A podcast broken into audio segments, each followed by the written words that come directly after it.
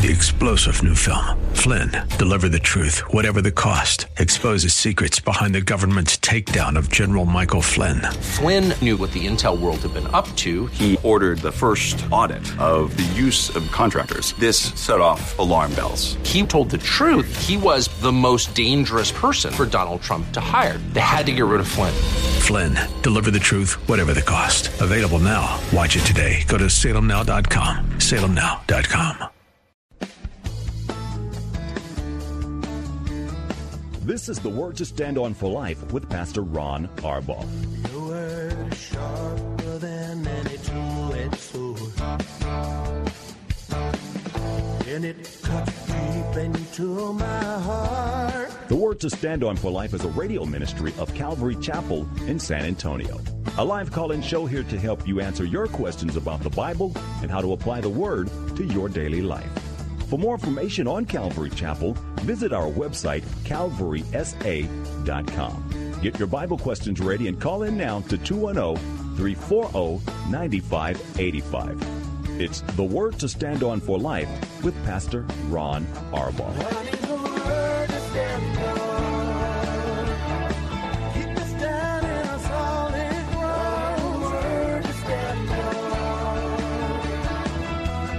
Welcome to the program. I'm Pastor Ron Arbaugh from Calvary Chapel in San Antonio, Texas, and you're listening to the Word to Stand on for Life, a radio program dedicated to taking your phone calls and answering your questions about the Bible, questions about something you might be dealing with in your life, whatever it is we want to help. 340-9585 for your live calls and questions. That's 340-9585. You can also call us toll free at 877-630-KSLR. Numerically, that's 630-5757.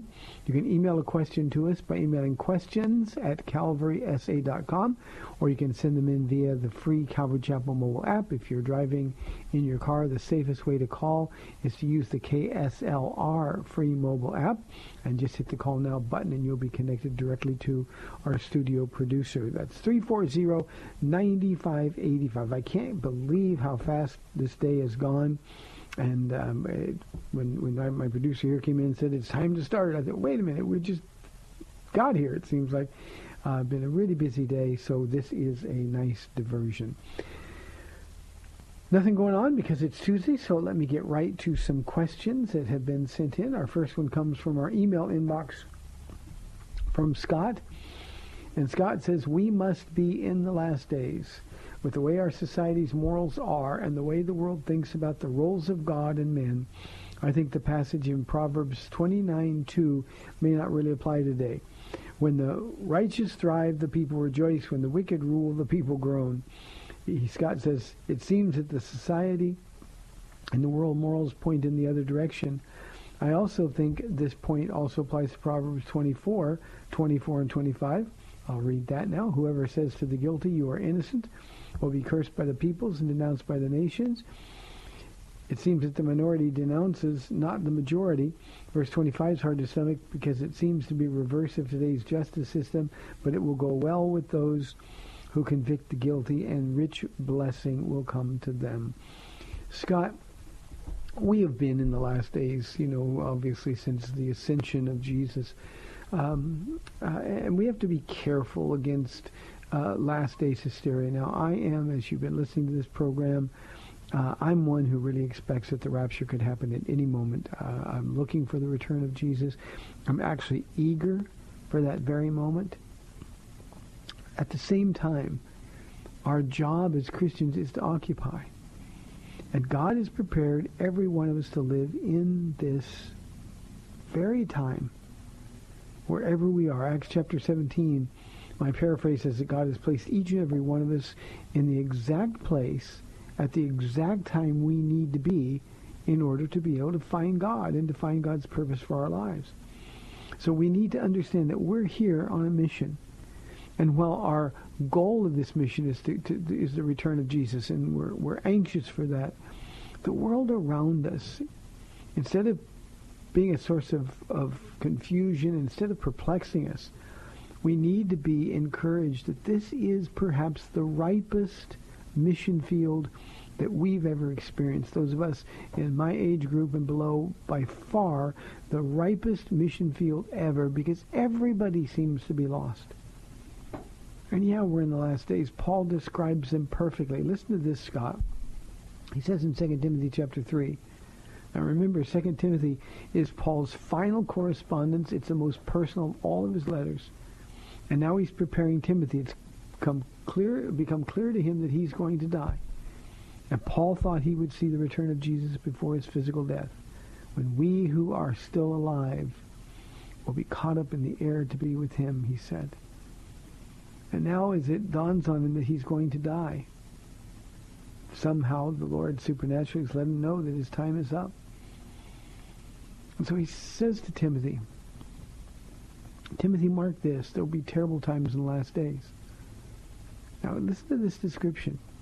People will be lovers of themselves, lovers of money, boastful, proud, abusive, disobedient to their parents, ungrateful, and holy, without love, unforgiving, slanderous, without self-control, brutal, not lovers of the good, treacherous, rash, conceited, lovers of pleasure rather than lovers of God, having a form of godliness but denying its power. And then he tells Timothy have nothing to do with people who act like that. Now, obviously, he didn't mean that you're not to share Jesus with them because that's the only answer to the hopelessness of their condition. But in that one passage, Paul has almost perfectly described the time that we live in. A time when evil is exposed to our children at an age so early. The writer of Proverbs, Solomon, he writes in the Song of Solomon, that we're not to awaken desire before it's time. Our children are walking around with little computers in their hands. Again, I'm going to say this. I, I, I, I'll never understand why we parents allow our children to have a device in our children's hands that's going to be used by the enemy to destroy them.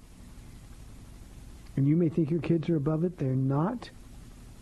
They're looking at things and hiding the things they're looking at better than you can possibly imagine. They're sharing pictures of themselves, lovers of pleasure rather than lovers of God. We live in this time that Paul describes. So, Scott, you're right. We are in the last days.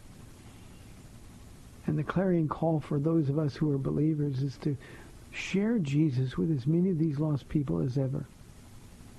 We're here for a purpose, and that purpose is to give an answer to those who are lost. We who are believers need to stop focusing on society's morals. We can't expect unbelievers to have good morals. We can't expect them to be governed by godly principles. It's impossible. Our last three studies in Romans chapter 7 here at Calvary Chapel. You can't understand the things of the Spirit because they're spiritually discerned unless you have the Spirit of God. And because the unbelieving world doesn't, it's given over to itself and over and over and over, Scott, things we're told are going to get worse and worse. Things aren't going to get better. And we live in this time where we're either going to cave in and conform to the pressures around us, or we're going to take a stand for Jesus and be used for his glory. And we who are believers have to make that choice. We have to reinforce that choice every day. Because for the first time in America, it's really going to be hard to be a Christian. We have to stand strong. Isaiah chapter 5, Scott, let me recommend that to you for your reading. Isaiah promises that in Israel there will be a time, and it's also true in the time that we live in, where good is called evil and evil is called good. A time where the people draw their sin with cords of deceit behind them through the public square. I always think of a gay pride parade when I read that passage. We in America have lost the ability to blush. We no longer have a sense of shame. And the only answer, Scott, is the Holy Spirit. And the only way you get the Holy Spirit is by believing in Jesus. So that needs to be the message that we have. Scott, thank you for your questions. I appreciate them very, very much. 340-9585 for your live calls and questions. Here is a question from Thomas from our mobile app. Uh, Pastor Ron, God created all of his angels with a hierarchy. However, he did not do that when he created man. Is this another indicator of God creating us in his image, or I'm reading too much into it? Thomas, I think you may be reading a little bit too much into it. Um, remember, God only made mankind, uh, two people, uh, Adam and Eve with his own finger. The rest of us were born into this fallen world, and we were created by the process God created, procreation. Uh, and we were born into a fallen world, and, and, and you can look around and there is a hierarchy. Now, it's not a hierarchy from heaven's perspective, but certainly here. We have men who are born who are smarter than others. I really like intelligent people, and, and my only stumbling block is, why are they so much smarter than me? Um, God creates some people with wonderful gifts and abilities. Uh, we, we watch, Paula and I watch shows on TV and so we just think, wow, people can do stuff. We can't do any of those things. Uh, in the Christian world, uh, Jesus tells parables about different levels of abilities or talents or gifts given by God. Some with limited ability are given uh, one talent, some five, some ten. And we're to put whatever those talents are to work, and the, the rewards are going to be the same for faithfulness, whether you have one, five, or ten. But again, there's a, a natural hierarchy. In heaven, God created his angels with different levels of power and authority. So very much the same way. So I don't think that this is an indication, Thomas, of God creating us in his image at all. I just think that's the result of a fallen world, and, and it's always going to be that way. One thing I will say is this, and I want everybody to, to always remember this, um, when when we talk about we're all creating God's image, so we all need to be we need to love everybody unconditionally. Um, being created in God's image means two things. One, it means that we're created with the capacity to choose. As God chose us, we choose him. We have been given a free will to make choices. The second way, and this is even more, uh, uh, I, I think, to the point, by being created in the image of God, it doesn't mean we look like him. It means that we are all, once we are born, eternal beings. We're going to live somewhere forever. We have to choose in this life where that forever is going to be. So we're created eternally. That's why we're not just going to perish when we die. We're just going to not cease to be.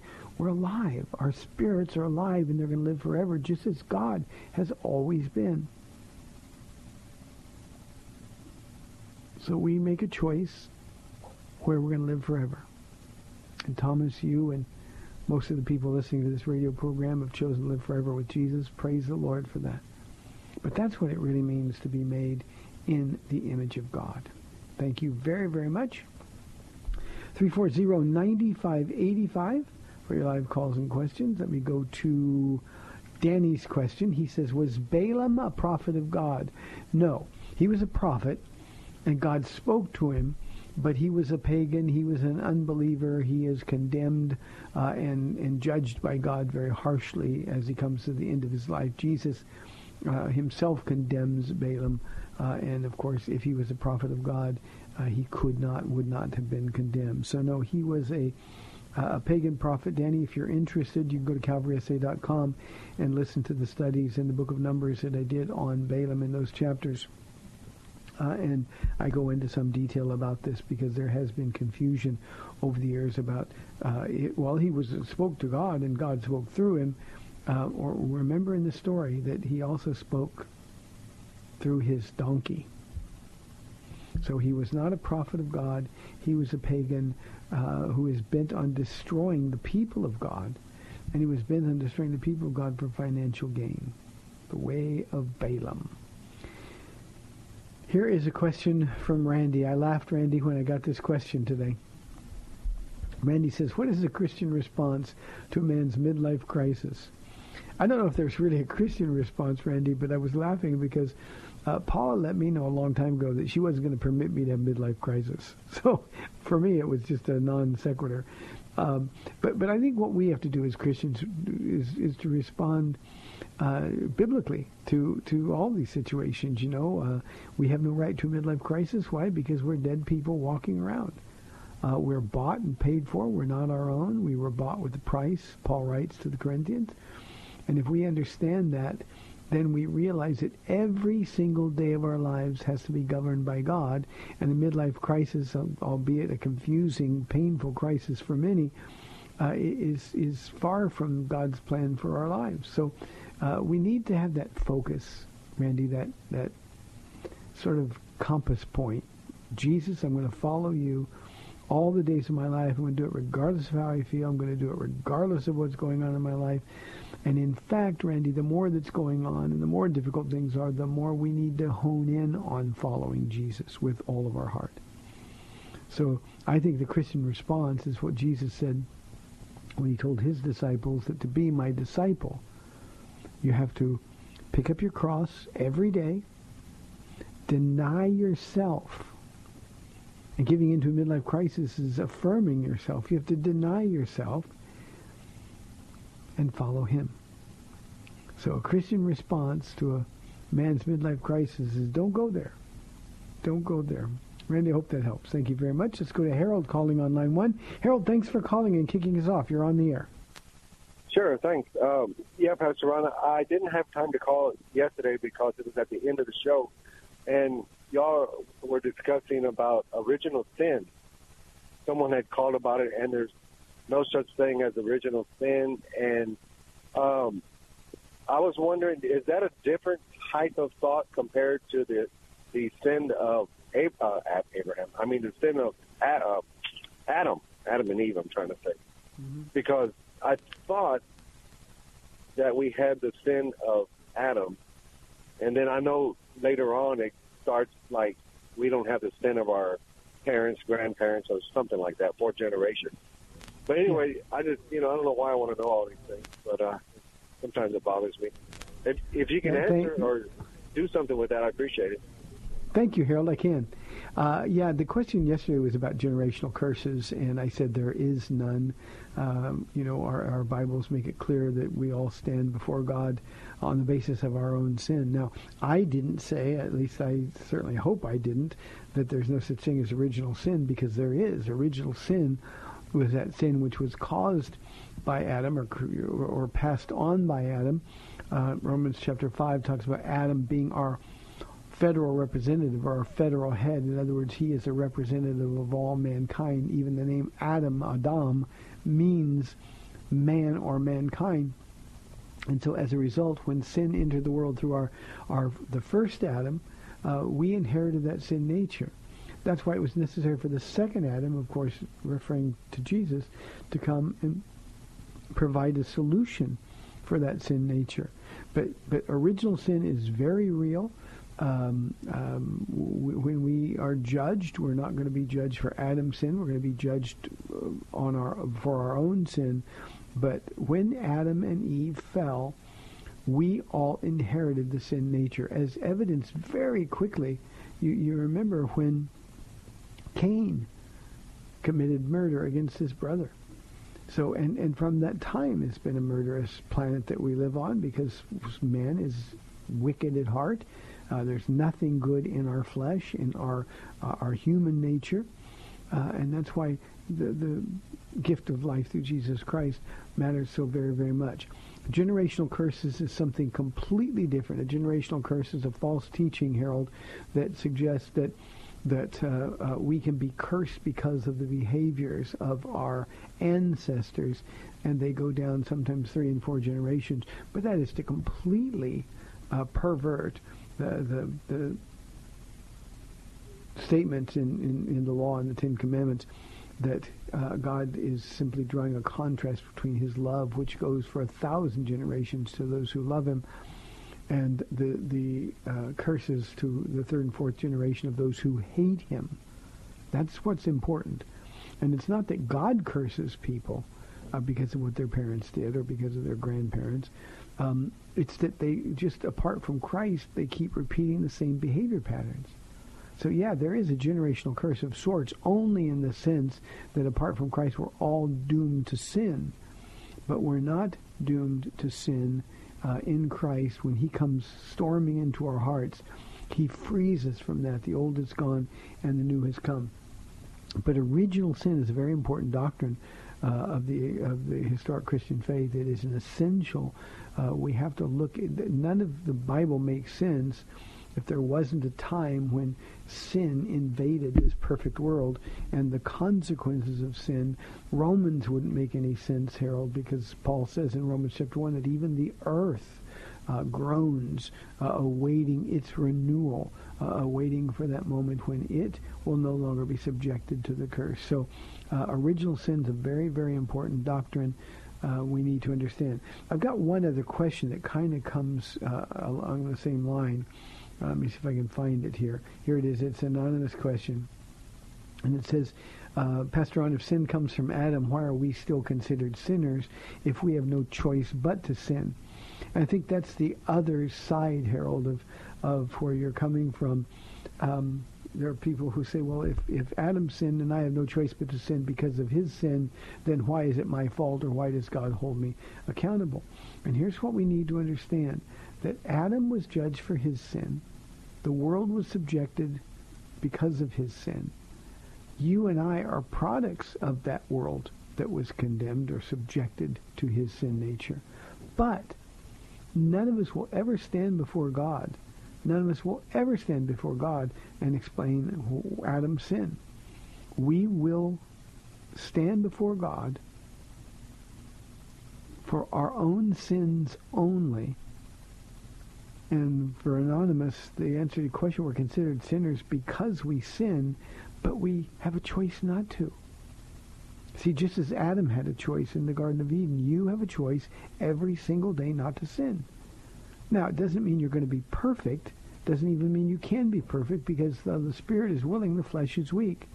However, and this is important, every single day we've been given, as Christians now, we have been given the opportunity to say no to sin. Not true with the unbelieving world. Sin is going to overwhelm them. They, they actually embrace their sin. They like to sin. But we who are believers, when we sin, make no mistake, we do it because we want to. We do it willfully, knowing that when we sin, we're saying yes to us and no to Jesus. And of course, consequences follow. Now, the difference, of course, is that we who are true believers are forgiven of that sin. And we need to work hard to be more like Jesus, to be with Jesus. But we're never going to be judged for Adam's sin. So, Anonymous, if that's a game you're playing with yourself to justify why you're doing saying, well, it's not my fault, then you need to stop. Here's what the Apostle Paul concluded. He said, when I find this law at work, when I sin, it's not me who sins, but sin living in me. Now, he's not escaping personal responsibility for sinning. He's just spent the entire seventh chapter talking about uh, how wretched he is, what a terrible sinner he is, and how he wants to be delivered from that sin. But what he's saying is I find this battle going on, and in each one of us, there's two natures. There's the old nature of our flesh that God overwhelms when we come into his heart. But we're still human, and we still want to sin. And the truth is, sin is going to overtake us if we don't feed the Spirit, if we're not in the Word, if we're not walking with Jesus. The problem is we want to sin, so we try to find excuses for it, which proves, for the most part, that we're really not Christians at all. So, Anonymous, it is true that sin comes from Adam. It's true that you can't be perfect, but Jesus said that we're to aim for perfection. Be ye perfect as your Father in heaven is perfect. We're to aim for perfection. We do it because we love him, not because we have to, but because we want to. And those are really important things to consider. So, Harold, I hope I answered your question, Anonymous. I hope that satisfactorily answers your question. Here's a question from Dan that I can answer in the two minutes we've got. We'd love your live calls for the second half of the program, 340-9585 or toll-free 877-630-KSLR. Dan says, can a believer lose their salvation? Dan, a believer cannot lose their salvation. Ephesians chapter 1 verse 14 says, We who are born again have been given his Spirit, the Holy Spirit, as a deposit, sort of a down payment on eternity. And then he says this, guaranteeing our inheritance. Now, Dan, if I guarantee your salvation, the guarantee is only as good as my word. But when God, who is perfect and cannot lie, guarantees your salvation, when God says, I've got you in my hands and no one can snatch you out, when Jesus can say to his Father, I've lost none that you've given me, why is it that we even entertain this question? Now, obviously the reason is because we see a lot of people who claim to be Christians who are acting like unbelievers and eventually fall completely away from the Lord. We think, oh, well, they must have lost their salvation. No, they didn't lose it. They never had it. So that's what we've got to understand. 1 John 2.19, they went out from us to prove they were never part of us. And that's John agonizing all those years later over not knowing that Judas was the traitor. Peter does likewise. So Dan, hold on to Jesus. You won't have any worries about your salvation. 30 minutes left in today's program. We'd love your live calls, 340-9585. You're listening to The Word to Stand On for Life. I'm Pastor Ron Arbaugh from Calvary Chapel in San Antonio, Texas. We'll be back in two minutes.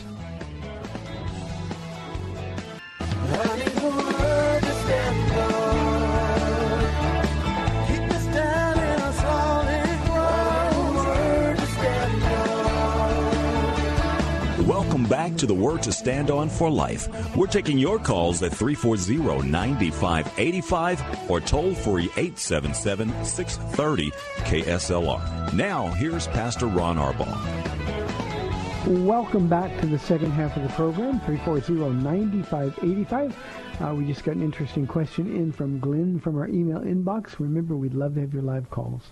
Glenn's question is this. A friend of mine says I am being a hypocrite Christian because in the past, like you, I've not gone to see movies with him that use the Lord's name in vain, but I have gone and seen R-rated movies that show nudity. Am I being a hypocrite? Well, Glenn, that really is only known to you and God. Um, let me let me flesh this out just a little bit because I think this is an important thing. Romans fourteen twenty three says, "Anything not of faith is sin." Now, um, I've been asked questions about movies and what kind of movies to see uh, in the past as as a Christian, and I've made my position really clear. I don't watch R rated movies. Uh, not because I think anybody who does is in sin. Uh, it's just something I believe that in my position as a pastor, God has asked me to sacrifice.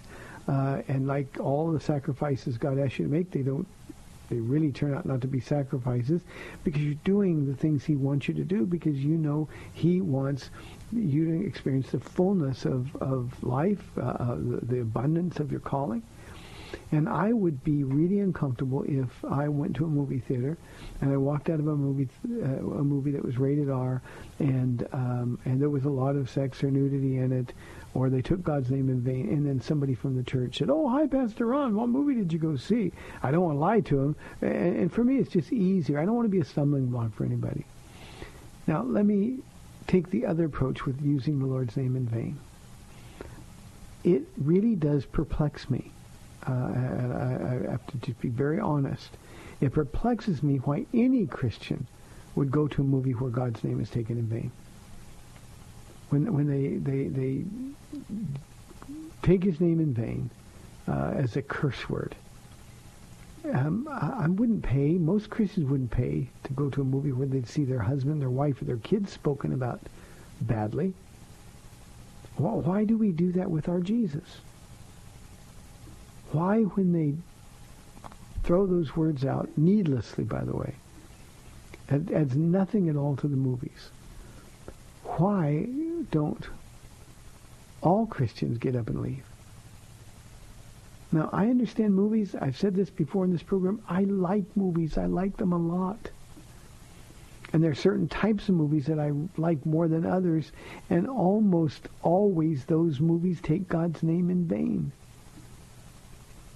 And I just can't stomach when that happens.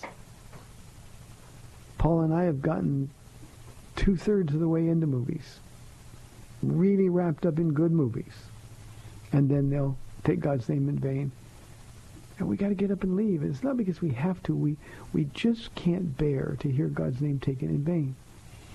So there, there's. I I think the hypocrite is the Christian who who goes to a movie, pays their money, and then they take God's name in vain and they say nothing or do nothing. Um, that's my own opinion. Um, that's my Romans 14:23. I can't fathom that. Now, with regard to R-rated movies, and of course, nudity is a part of most all R-rated movies. Um, I would never presume to tell somebody in my church that they can't go to one of those movies. I could never tell them because the Bible doesn't say that Jesus considers that a sin. Um, we live in a world, and, and um, some people are more sensitive to those things than others. Some are stumbled by them, and some are not. So that's something, Glenn, that's between you and the Lord. Uh, anything not of faith is sin. If God is, however, please hear this. If God is sort of pricking your heart and he's using a friend to do it, maybe it's time, just because you love Jesus, that you made that choice. Maybe it's time. Maybe it's God saying, I have more for you than those movies. And when you make that step, others are going to say you're being overreactionary. They're going to say, oh, who do you think you are, Mr. Holier than thou? But remember, Glenn, this is between you and Jesus. Now, I can't discern your friend's motives here. Um, is he saying that because you're a Christian, you shouldn't go to either? Or that because you go to movies with nudity, nudity in it, you ought to be okay with God's name being taken in vain? So that's between you and your friend. But the one thing you don't want to be is one of those Christians that other people point fingers at and say, oh yeah, you do these things in private. Now obviously, Glenn, and this is not for you, it's for everybody else. But we really have no business um, watching movies where uh, graphic sex is taking place between people who aren't married, probably graphic sex taking place even if people are married. Um, uh, we certainly don't want to look at things that are um, borderline pornography.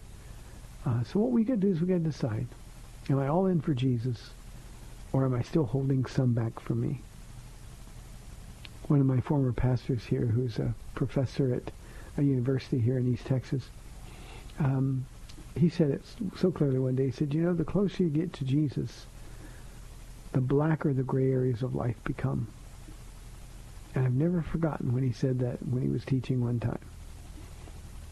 And why is it that we Christians try to figure out how much we can get away with and still be saved instead of trying to decide how close we can get to Jesus? So these are important questions for you to deal with, to struggle with, wrestle with God. Go to Genesis 32, and just like Jacob wrestled with Jesus, wrestle with Jesus over these issues, Glenn. And then when you come away convinced that you can do this or you can't do this, then respond accordingly. Thanks for the question. It's an interesting one. Calvin called uh, in response what do you mean when you say take God's name in vain? Do you mean cursing? Um, you know, the, when, when they say GD, uh, that's that's a nuclear bomb for me. You know, uh, I, I'm less offended if somebody just uses Jesus as a pejorative. You know, um, but but but if and I've been in movies where Jesus' name was taken in vain. Uh, so I, I mean, Calvin cursing uh, when when the, the GD word is poured out there. Um, it, it's it's so offensive to me. It's it's so offensive. Uh, every one of you in the audience, you should see Paula's face. And now, of course, God's name is taken in vain that way, cursing uh, on on regular television. And when we're caught by surprise, you, you you should see the look on Paula's face. It hurts her to her very soul. And I just feel foolish. I mean, why would I spend time or pay money in particular? So that's what I mean by God's name taken in vain. Uh, I, I don't mean just the common speech that we have. Christians shouldn't talk like that, of course. But but uh, remember, we live in a in unbelieving world that is rebelling against God. And I'm not suggesting that we be naive or that we shelter ourselves, but I'm talking about what we participate in ourselves. And when God's name is cursed, uh, when when uh, that happens, it's just over the top for me, Calvin. So that's what uh, I personally mean by God's name being taken in vain. That's my particular Romans 14:23 place. Here is a question from John. Uh, he says, "Would you agree with N.T. Wright's views on the atonement?" John N.T. Wright, uh, for the audience who doesn't know, is an Episcopal priest uh, a, a, very uh, prolific author, a very, very, very bright man. Uh, and he is one of the voices that is sort of creeping in to uh, what I call the new Christianity, uh, which is uh, less relational and more liturgical, um, um, more open to um, conversing and doing things the way the world uh, and, and of course, the Episcopal Church has by and large thrown the Bible away a long time ago. Uh, in direct response to your question uh, about his views on atonement, uh, I could not disagree more. The atonement, the, the penal substitution of Jesus on the cross for your sins and mine, John, is an essential of our historic Christian faith. Um, if you don't believe that Jesus took your place, uh, Isaiah's prophecy, the the punishment that brought us peace was placed upon him. Uh, all of Isaiah 53 and 55, and, and, and the idea that Jesus took the wrath of God so that we would be spared the wrath of God, uh, those are essential uh, doctrines of the historic Christian faith. And what the modernists are trying to do, and N.T. Wright among them, is saying, well, that's a barbaric God. God wouldn't pour out his wrath on his son. Jesus died for the sins of the world. And, and they, they hold to most of the other essentials. But uh, this whole idea of substitutionary uh, death and punishment uh, is is for some reason it brings them great distress. It, it, should bring them great comfort, but it brings them great distress. So I cannot at all recommend N.T. Wright again. He's an entertaining guy and he's really really brilliant. Uh, he's just too far liberal on this issue of, of some of the fundamentals of our faith and and I wouldn't uh, listen to him because of that, nor uh, do I have any interest in reading his views on the atonement. I think the Bible is pretty clear on what the atonement is. So, John, I hope that answers your question. Here is a question from Greg. Uh, Greg says, I go to church often and hear about politics instead of Jesus. I know that we should be politically active, but is that the purpose of church? Greg, I feel your pain. I really, really feel your pain. Uh, when we go to church, we should hear about one thing and one thing only, and that's Jesus. The Bible, the Bible, the Bible. Church is not a platform for right-wing politics or left-wing politics, for that matter. Church is not a platform uh, for voter registration drives. Church is not a platform uh, for putting prayer back in schools. Church is a place where Christians go, according to Ephesians chapter 4, to be equipped for the work of ministry. And there's no way to be equipped except by being taught the Bible. Church isn't a place to be entertained, uh, to tell funny stories. Church isn't a place to get in and out in 20 minutes. Church is a place where we are equipped to serve, where we're equipped to, to leave the church that day and share Jesus with people. Church is a place where we understand the foundation of our faith, uh, a place where we learn more deeply and get more interested in learning even more about Jesus. And the only way, Greg, that you can do that is to open your Bible and teach. God has given pastors and teachers to the church as his gift. I like to tell our church, whether you like me or not, I'm God's gift to you. And they laugh and they smile. I know they love me. But the idea is you need to be taught. The gift of being able to teach the Bible is a wonderful gift because truly we have the answers. And every Sunday, Greg, when people come into this church, I'm aware that there's unsaved people. I'm aware that there are people who say they're saved think they're saved, but they're not. I'm aware that there's people who are really hurting, whether it's physically, emotionally, or spiritually. I'm aware that there's really confused, needy people. I'm also aware that there's people that are broken. And the Bible puts broken people back together.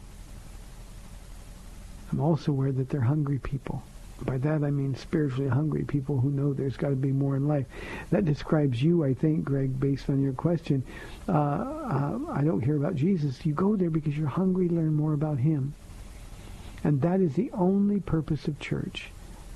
And uh, for the life of me, I, I don't know how we've made this turn into being political activists in the church as though a party has the answers to our problems. Jesus is the answer to our problems. Jesus is the only one that can fix this broken world. And so what we have to do is go get fed um, Jesus learning more about him. So uh, I'm sorry that you go to church and and that's what you encounter.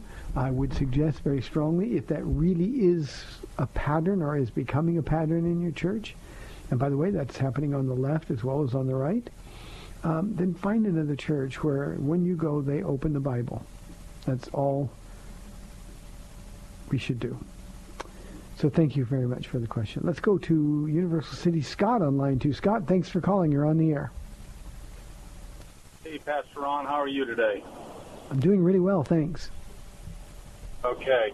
Um, I just wanted to make a comment. Um, I just, uh, I'm still in Exodus. Uh, we were studying the Ten Commandments. Been a few couple months ago, I think now, but uh, we were studying the take the names Lord in vain, and I believe it was another Calvary pastor somewhere in California or someplace I heard, but I really kind of uh, focused in on that where he said that, uh, and he used um, when Nathan um, uh, confronted David about his sin and how he'd given God's enemies a, a reason or, or a, uh, um, given them room to, to blaspheme God.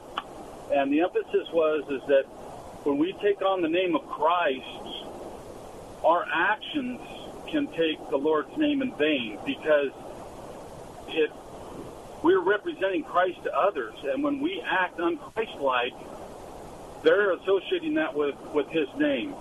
Uh, anyway, I, I just wanted to mention that, and maybe you can make some comments, and uh, I, I can hang up and listen to you on the radio. God bless sure, you, thank you, Scott. You too. Thank you. Appreciate it. Uh, you know, I don't disagree with anything that you said, obviously, and, and it's one of the things we talk here uh, at Calvary Chapel a lot of, uh, about a lot. Um, we're to be salt and light in the world. We're to be his ambassadors. And an ambassador has no personal agenda. We're not supposed to. We're representing another cause, his cause. Um, I, I, don't think, however, that that's the intent of Exodus chapter 20. Uh, the NIV um, uh, translates that you shall not misuse the name of the Lord your God. Uh, the, um, for the Lord will not hold anyone guiltless who misuses his name. Um, that's a, a, a, a pretty direct reference to how we speak. Now, clearly, um, we are misrepresenting God when we use coarse language. Uh, clearly, we're misrepresenting God when we live in sin, claiming to be Christians.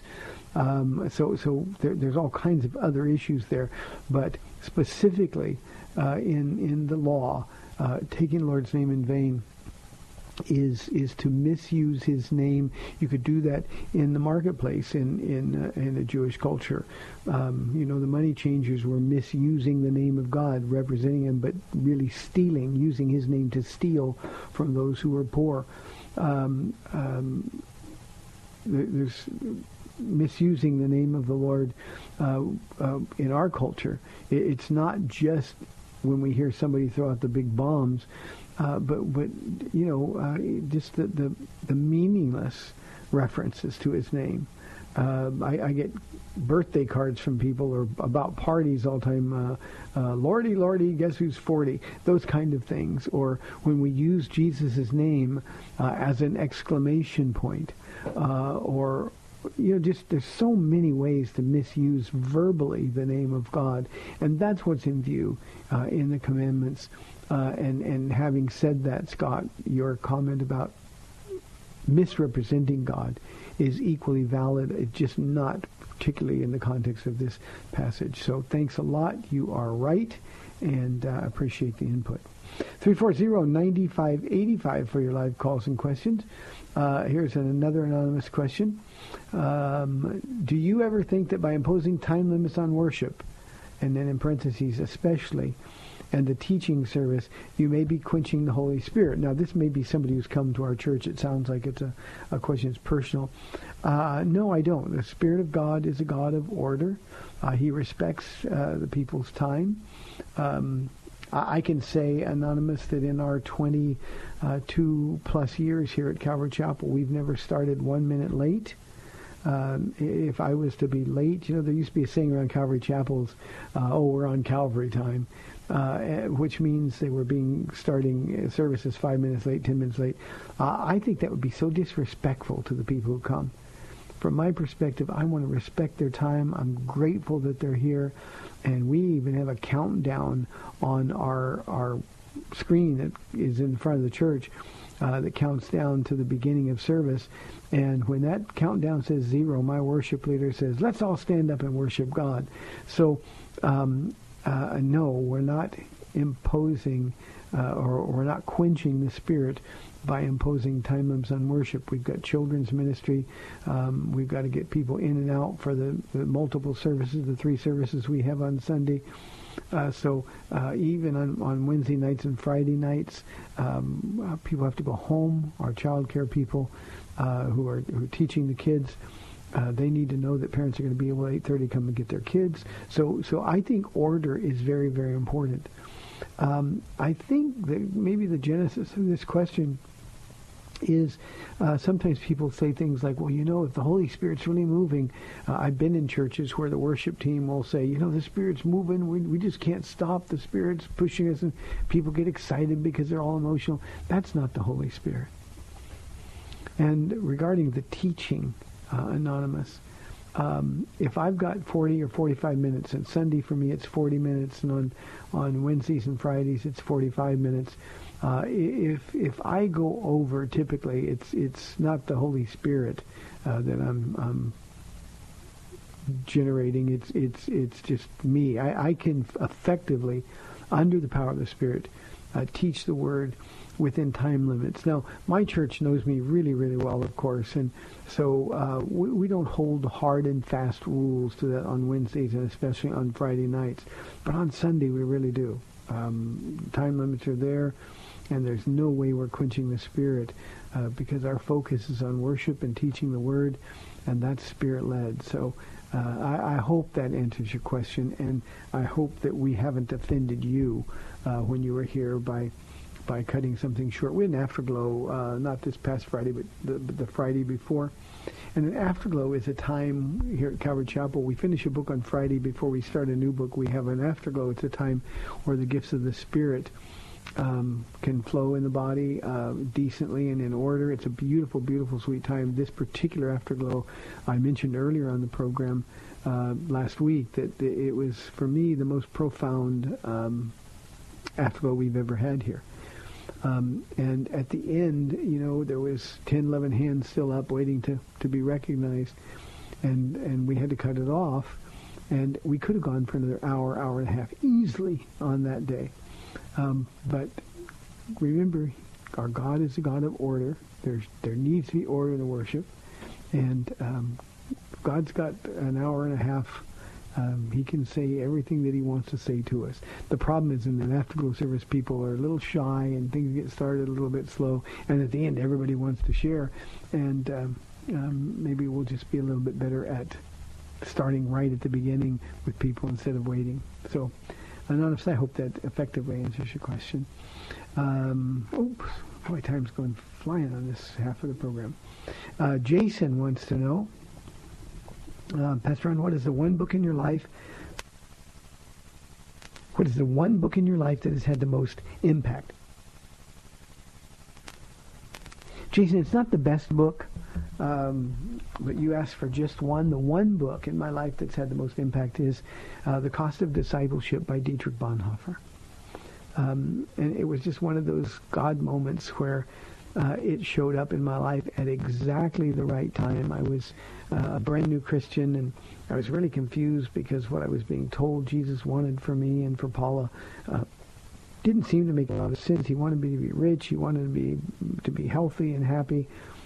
And, and I, I just wasn't experiencing that reading through the gospel accounts, reading uh, in the Bible. And uh, one day, just sort of sovereignly, it was like God left it on a desk. I was studying at a, at a School of Theology library in Claremont, California. And there was this book, The Cost of Discipleship by Dietrich Bonhoeffer. And I read it. I read it in one setting. Uh, after 10, 11 hours of, of spending time with it, I'd filled up an entire legal pad with notes. I went home that evening and told Paula, sit down, we've got to talk. We have a whole lot of things to unlearn and relearn. And it was that book that God used really to open my eyes to what the true gospel was.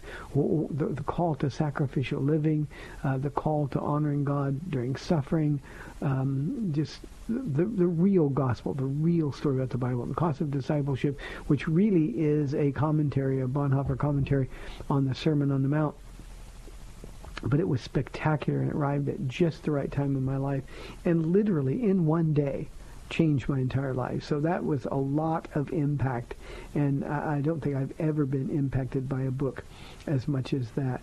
Now there's one that's close, Jason, and it's uh, it was a book that was preparing me for my calling as a pastor, and it was a book by F. F. Bruce called uh, "The Heart of the Apostle Set Free," and it was a book about the life of the Apostle Paul, and um, um, Paul and I have had a love affair going on for for all of these years since, uh, and that book is is very close to Cost of Discipleship, but in terms of sheer change of life impact, nothing has been as vital as uh, as the cost of of uh, discipleship. So I recommend it highly, um, but I recommend all the other things. Now we get calls from time to time, and I don't have time for any more questions. We're inside one minute. So uh, if you go to calvarysa.com, we have a list of of um, recommended reading. Uh, it is a modest list. I certainly didn't spend a bunch of time to go through everything that's impacted my life. But on that website, we've got uh, a list of things that when you get started, uh, you will you will be blessed. You will be blessed. And they will enrich your lives immeasurably.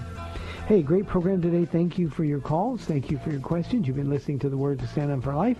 I am Pastor Ron Arbaugh from Calvary Chapel in San Antonio, Texas. Lord willing, we'll be back tomorrow at 4 o'clock to take your phone calls and answer your questions. God bless. See you then. Thanks for spending this time with Calvary Chapel's The Word to Stand On for Life with Pastor Ron Arbaugh. The Word to Stand On for Life is on every weekday afternoon at 4, and Pastor Ron invites you to find out more about Calvary Chapel at calvarysa.com. The Word to Stand On for Life was sponsored by Calvary Chapel of San Antonio.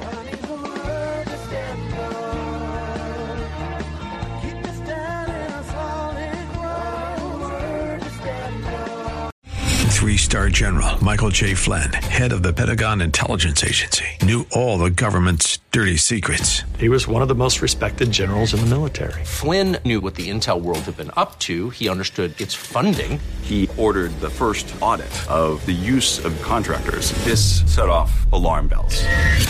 The explosive new documentary, Flynn, Deliver the Truth, Whatever the Cost, uncovers the facts behind this scandal. Flynn told the truth. He was the most dangerous person for Donald Trump to hire. I find out the worst enemy that I'm going to face in my life is right here in America. They took my assessment and they wanted me to change it. And I was like, I'm not changing it. They had to get rid of Flynn.